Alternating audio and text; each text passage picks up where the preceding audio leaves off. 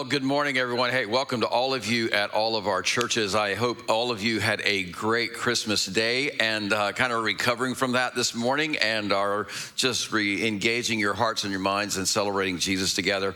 Hey, today we are concluding our Christmas series entitled It's All Good. But before we get into today's talk, um, just want to remind you that this Sunday and next Sunday is our Rise Up and Build offering um, Sundays, where we are doing our end of the year offering, and that is to is going to be used to finish up purchasing the uh, Chipley campus. That's the 10 acres in the building there that we've had the opportunity to purchase this year, and also the 17 acres on our Blountstown property, which we've already paid for out of our margin account, and uh, we'll replace that money out of this offering because we were already using a couple of those acres um, for our front parking lot, and this will kind of clear up all of our Blountstown land issues that we've had for the 20 something years that I've been the pastor of this church. So that is a miracle and an answer of prayer.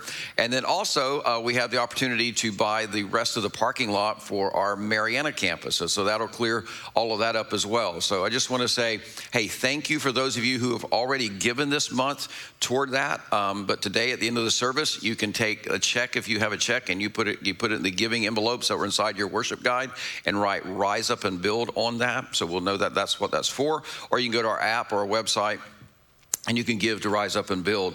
And as I said, for those of you that already have given, thank you so much for helping to kind of bring that season of, um, I always say, purchases that we've just been going through for the last 10 or 15 years, ever since we launched the Marianna campus and then the Chipley campus, and even over the last 20 something years, trying to finish up all the land. That has just been quite a. Most of you don't know the story behind the Blountstown thing, but I'll tell you one day of all the land chaos that has gone on there.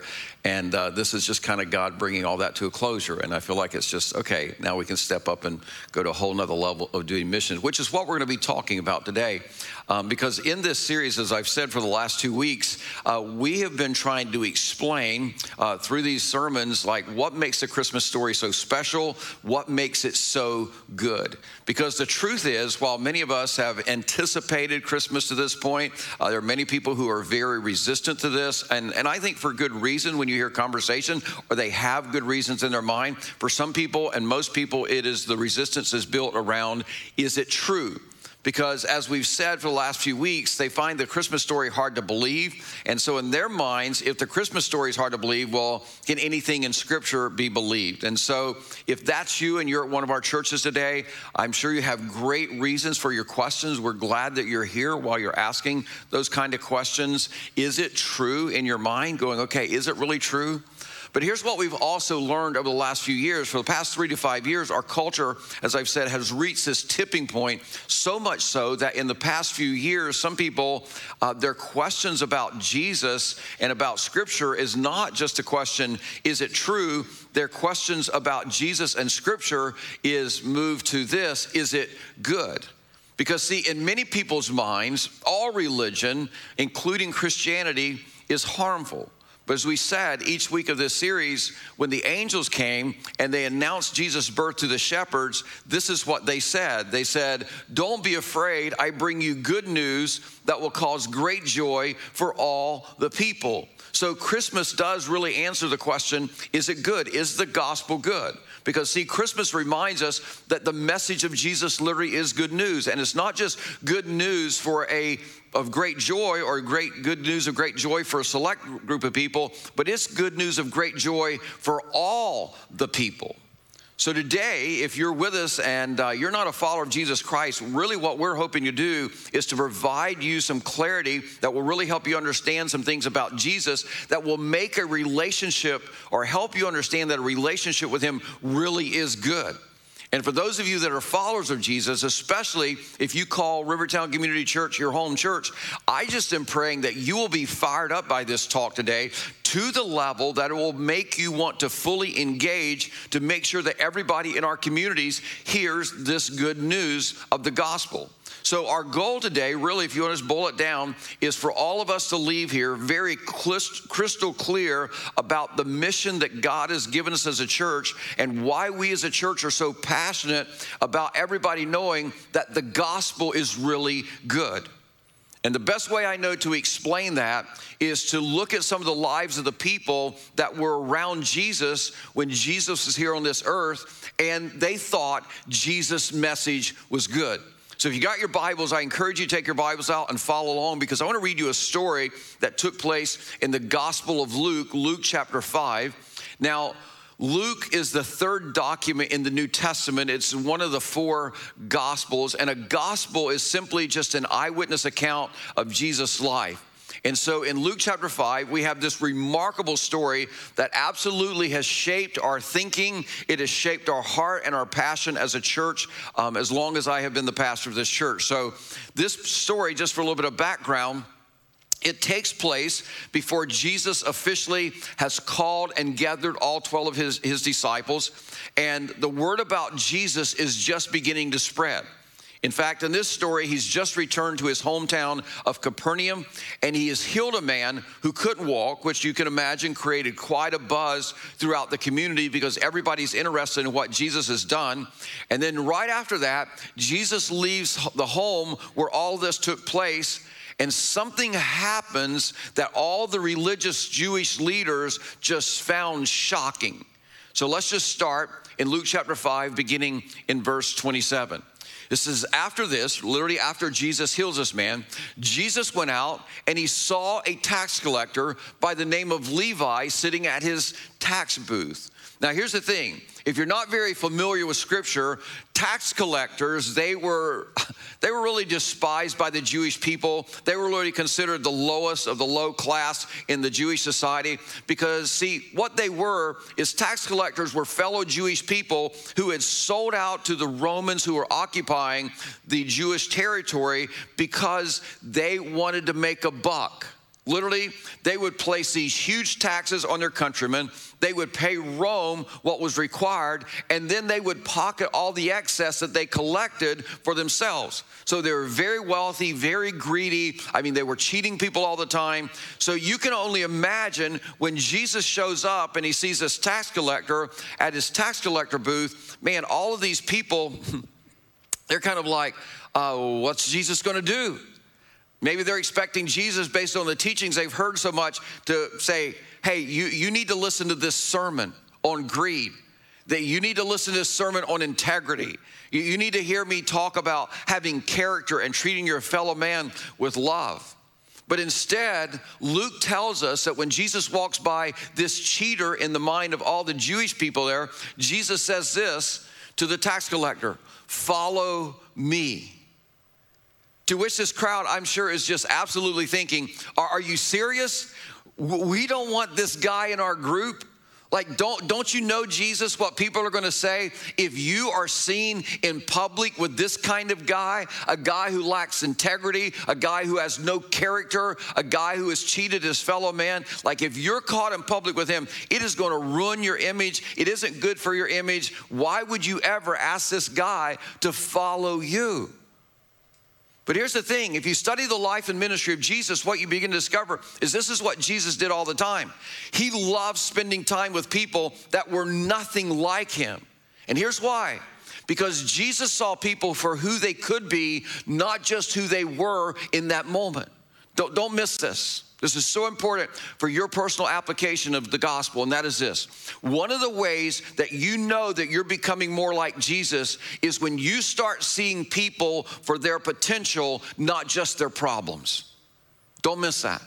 One of the ways that you know that you're becoming more like Jesus is when you start really seeing people for their potential, not just their problems. And you don't just see them based upon their potential, but you walk toward people other people might walk away from. Because, see, that's what Jesus did. And see, when you really stop and think about it, that's what makes the gospel message good.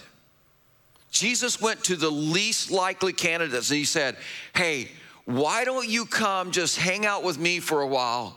And then you decide what you believe about me. Because here's the thing you need to understand Jesus is basically saying when he says, Follow me, is God's got a bigger purpose and God's got a bigger plan for your life. And you know what, those people that Jesus would say this to, I mean, they would be surprised as anybody about that invitation. And this tax collector, I'm sure he was very surprised, but he's not about to miss this opportunity to get to hang out with Jesus. Notice the next part. Follow me, said Jesus. And Levi got up, left everything, and followed Jesus. Now, don't you just love that? I mean, this guy who had so much in terms of wealth, he walks away from everything. He left everything because he felt like in his heart, this was the opportunity of a lifetime. I mean, nobody else believed in Levi like Jesus did. He was marginalized, he was ostracized by everybody in that society, but not by Jesus. And for Jesus, this, or for Levi, this is good news. So he's ready to take the risk that there is a better life that Jesus is offering to him. And in his mind, based upon his little interaction with Jesus to this point, he's thinking following Jesus is good. In fact, notice what happens next. This is fascinating. You find this in verse 29. Says then Levi held a great banquet or big party at his house for Jesus, and a large crowd of tax collectors and others were eating with them.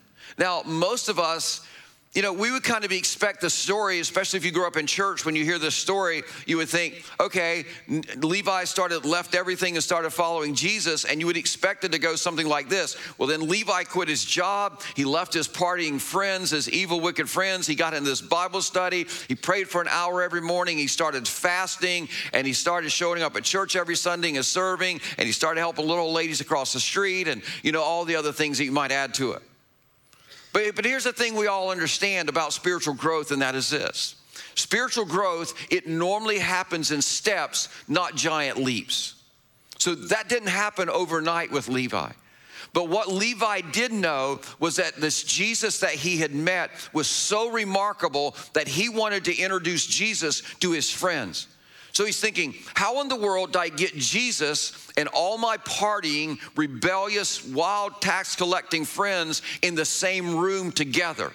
Because I think Levi's thinking, if they could just meet this guy Jesus, they wouldn't believe it, but they would love him.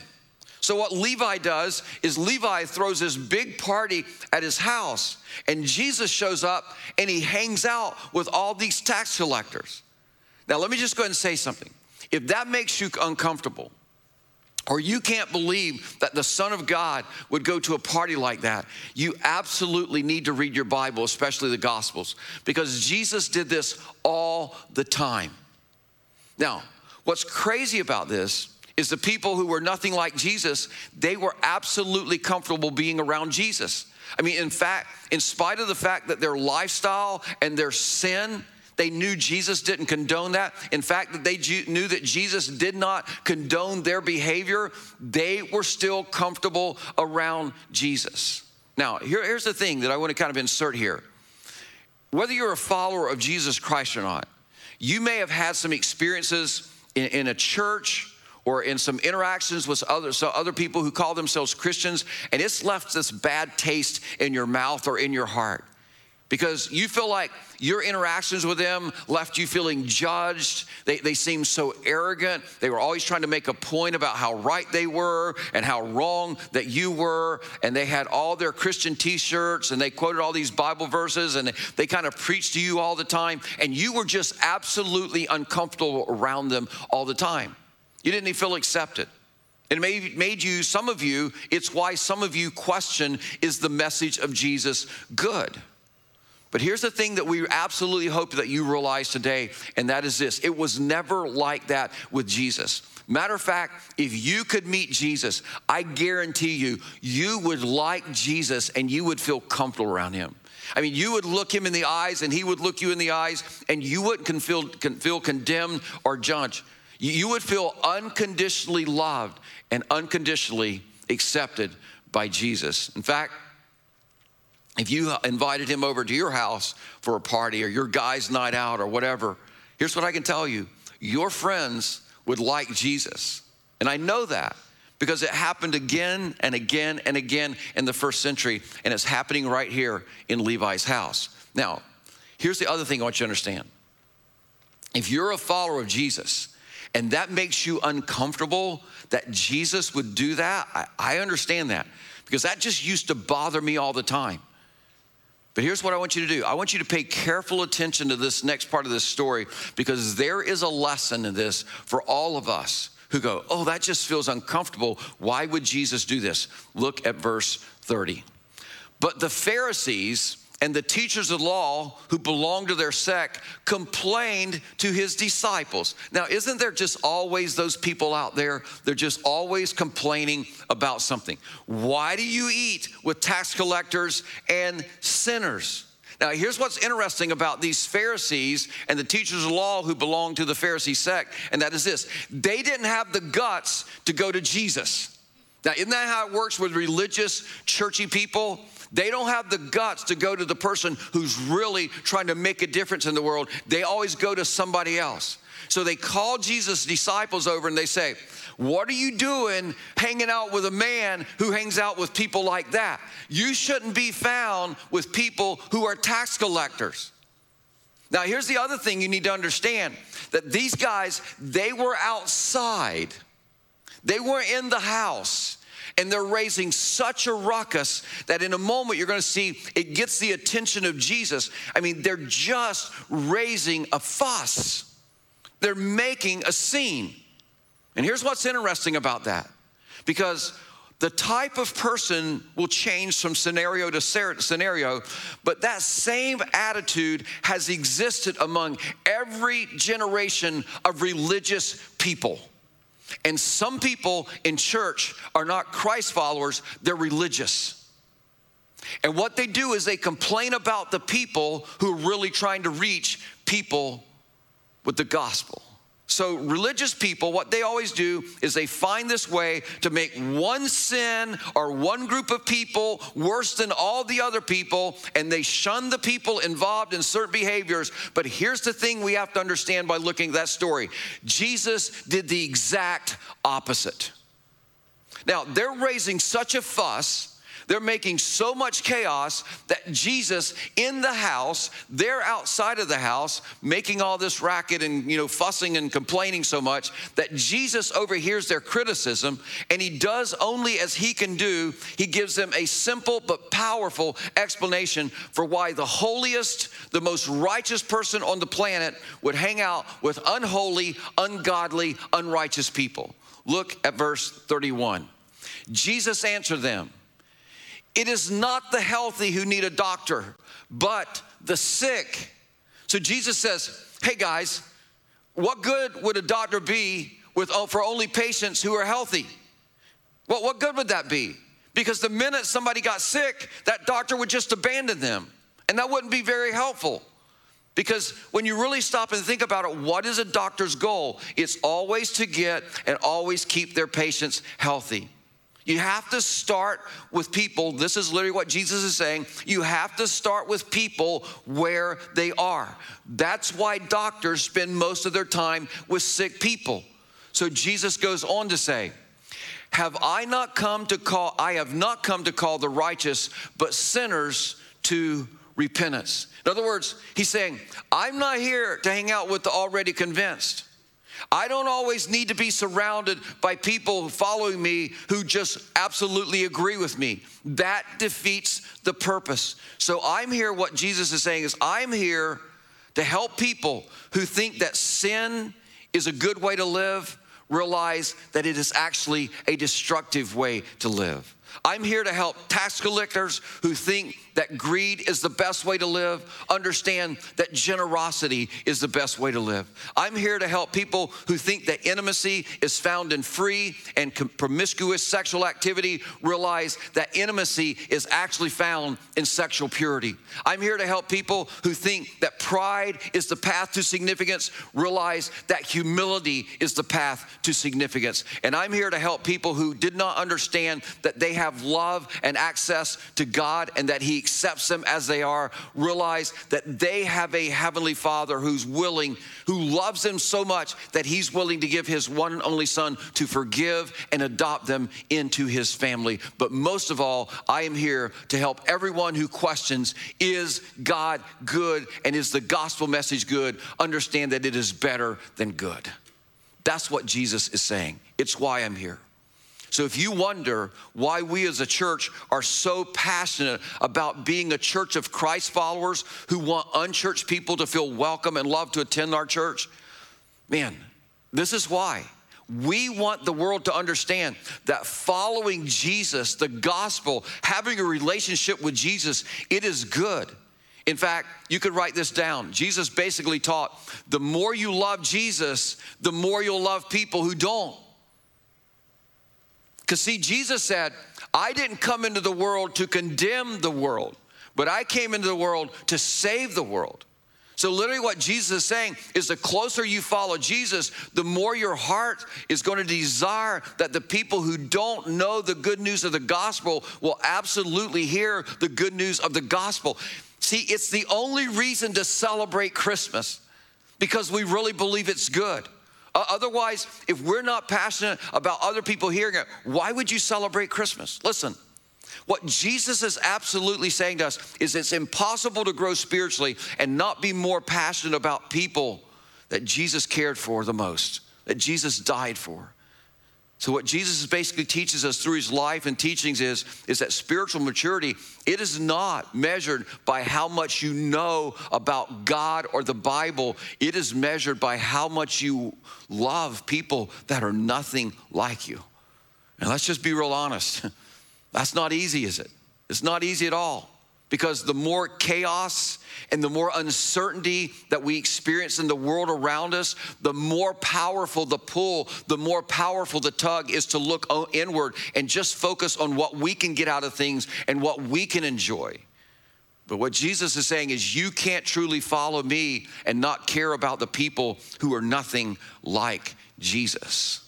So, what I want to do is, I just want to wrap this conversation up this morning by giving you some very practical ways to practice this. In fact, I'm going to give you four ways.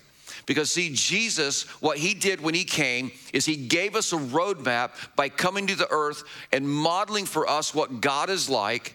And here's the thing the New Testament church followers, man, they left a great example as well. So, based upon what Jesus told us, and how the New Testament church lived this out, and there was great success from it, I, I want to give you four practical ideas that I'm going to encourage you to embrace as we begin 2022. Here's the first one. Jesus leaned relationally in the direction of those he disagreed with most, and we should too. So here's my question Who do you spend most of your time with? Where, where do you lean in relationally? Listen, if you're not building relationships with people who believe differently than you, then it's impossible to walk toward the messes of their spirituality, so to speak. See, you can only win friends or people who believe you love them to Jesus. You cannot win your enemies. And when we, as people who call ourselves followers of Jesus, we attack people who believe differently than us, or we attack people who have politically different ideology than us, they don't see that the gospel message is good. We obscure that. To be like Jesus means you have to spend time with people who live and think and act differently than you do. So you can't stay in your comfort zone if you're going to be a person that's about sharing the good news of the gospel. No, if you're going to be a person that's good about the good news of the gospel, is you got to do like Jesus. You got to take a step. And it was a big step from Jesus to go from heaven to earth. It's going to be a big step for you, some of you, to just take a step across the room, across the gym, across the street, across the classroom, in the office, to be a friend to people who are nothing like you. See, here's the thing that you have to understand Jesus has brought your mission field right in front of you. Jesus has brought those people right to you. You have access to them for a reason. So Jesus leaned relationally in the direction of those he disagreed with the most, and we should too. Second thing we learn from this story, and that is this Jesus was not concerned with guilt by association, and neither should we. Some of you, you, you don't share the gospel of Jesus with other people because you're too worried what other people might think if they think that you are somehow or another building a relationship with someone and you fill in the blank. But let me just help you. You shouldn't care if you're sharing the gospel with somebody. If you're criticized for loving others and sharing the gospel, that's okay. You're in good company because Jesus was too. People criticized him for hanging out with tax collectors and sinners. In fact, Jesus had a reputation for being a friend of tax collectors and sinners. You know why he had that reputation? Because he earned it. He hung out with them. And while the Pharisees and religious leaders of that day meant for that label of Jesus being a friend of tax collectors and sinners as an insult, Jesus embraced it. You know why? Because that's why he came. So people could hear the good news that God loved them, God cared about them, and God had a plan and purpose for their life. And then the third thing that we learn about this is Jesus refused to be dragged into debates that distracted from what matters the most. We should too. Listen, when you study and you, and you read the teachings of Jesus and you watch his interactions with people, what you begin to understand is you don't have to answer every question that you're asked. You don't have to give your opinion on every issue that's presented because when you look at Jesus' interaction with people, sometimes people would ask him a question and he would simply respond with another question. Do you know why he would do that? Because he did not want to get involved in arguments that would be divisive and keep him from being able to reach more people with the good news that God loved them. And too many times, what we do is um, well, people who call themselves followers of Jesus, they give the impression that the message of Jesus is not good because they're always in this debate, they're always in this argument, they're always trying to prove how right they are and how wrong the rest of the world is. And oftentimes I kind of get criticized for that. We get criticized as a church. And I hear things like, um, you know, why, why don't your church take a stand and be more vocal on Facebook about these kind of things? Or why don't you share your opinion on Facebook? Listen, here's why our church doesn't take a stand on every issue or share our opinion on every social media platform about every issue that comes into our community or into our world, because we are more concerned with earning the right to point people to Jesus. We are here to build bridges to the gospel, not walls that keep people from understanding Jesus. So here's what Jesus teaches us don't spend your life arguing about controversial stuff. It's okay to let it go. Keep the focus on Jesus. And how do you keep the focus on Jesus? By loving people like Jesus did. And then you let Jesus deal with the other stuff once the people are following Jesus because he has more power to change people than you have power to change people because the only thing that can change people is the Holy Spirit. And then finally, Jesus didn't judge non Christians for behaving like non Christians, and we won't either. Jesus even said this in John 14. He says, If anybody hears these words of mine and does not do them, and most of us church people would go, Well, Jesus would say he's going to send them to hell or he's going to condemn them. He goes, No, I don't even judge them because I didn't come to judge the world. I don't condemn them because I didn't come to condemn the world, but I came to save the world. Now, he says there later on in a couple verses later, he says, Yeah, there will be consequences for people who reject Jesus ultimately, but that's not today. Today is the day of salvation, he says. And so, the question that we all have to ask ourselves why in the world would you expect someone who does not have a relationship with God, who's not filled with the Holy Spirit of God, to hold his values and live as if they did? So, what Jesus teaches us is don't try to change the behavior of someone by pointing out how wrong they are or by arguing some political point or any other kind of divisive, judgmental argument. It's just really silly to put the focus there because you're building a wall to the gospel being good in people's minds rather than a bridge to that. No, Jesus is saying, I need you to live such a way, interact with people in such a way that you're pointing them to Jesus. And here's what I can promise you after pastoring for 28 years I can promise you, once people meet Jesus and have a relationship with Jesus, He will change their hearts and their behaviors will naturally follow. That is the only thing that will change the heart of an individual is for the Spirit of God to indwell them, not our condemnation not our judgment, but our love, and then them experiencing the love of Jesus, and then them being transformed from the inside out.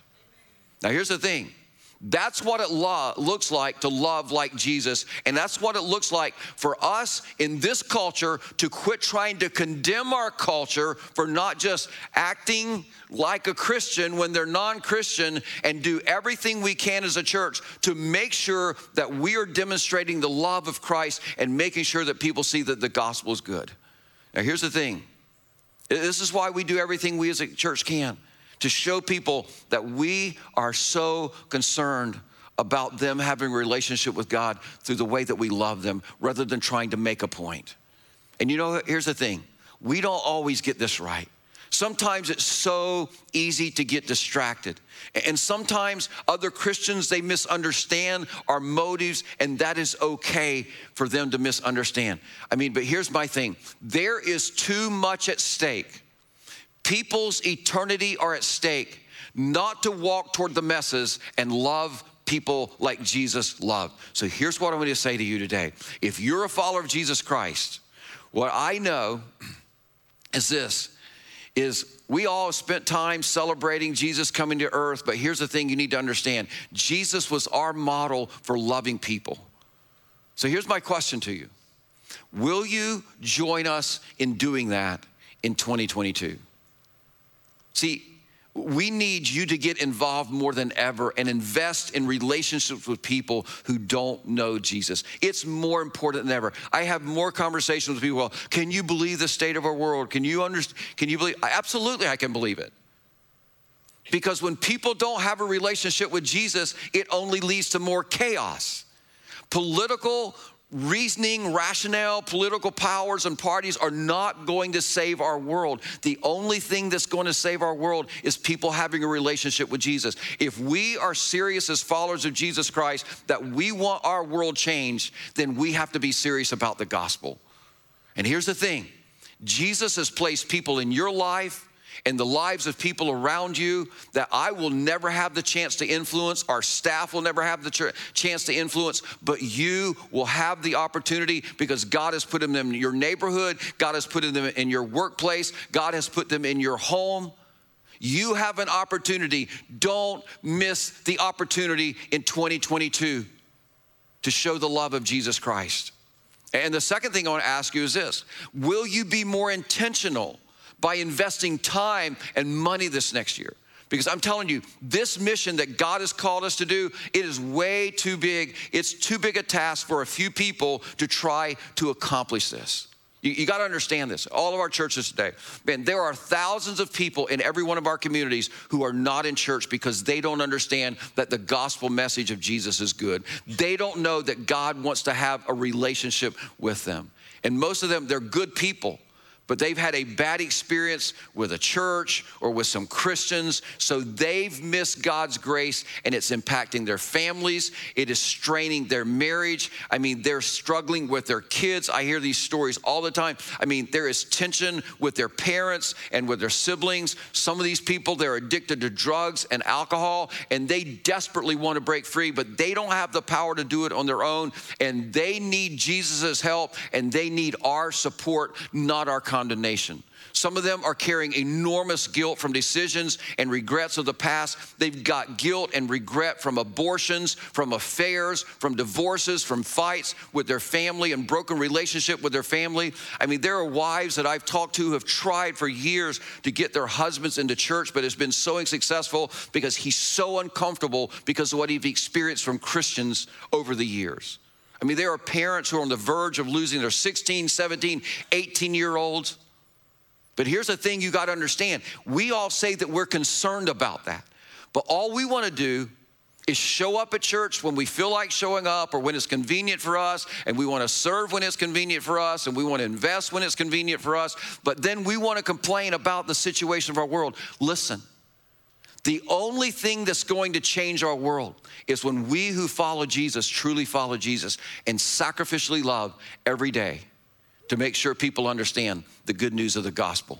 So, this next year, there are going to be some people that are going to show up on our campuses. And here's what I know we have one shot to capture their attention and make them feel at home, to create an experience that they love and to point them to Jesus. For them, everything's riding on how much do we love as Jesus loved? So here's my question to you Are you truly committed to walking toward the messes? Are you truly committed to being a church of Christ followers who create churches that unchurched people feel welcome to and love to attend? And here's why we've done this for years because we know that their lives will be changed forever and their eternities will be changed forever. So here's my question for you for this next week Who do you need to walk towards? Where do you need to start serving? How, how do you need to start giving generously this next year? Here's what I know the more you love Jesus, the more you'll love people who don't.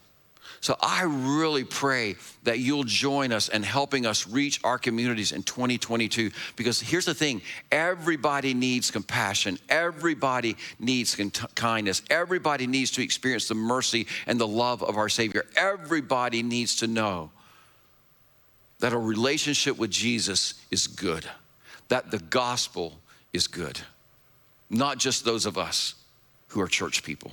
Let me pray for us. Heavenly Father, I thank you for um, just this incredible story. This model of your heart for people. And I just pray that as we begin this next year, uh, it'll just be a model for us and be a reminder for us that there is nothing more important than making sure that we are showing the love of Jesus to those in our community that we're making sure that we're presenting the gospel in such a way that people understand the gospel is good news and not just good news for a few select people, but good news for all the people.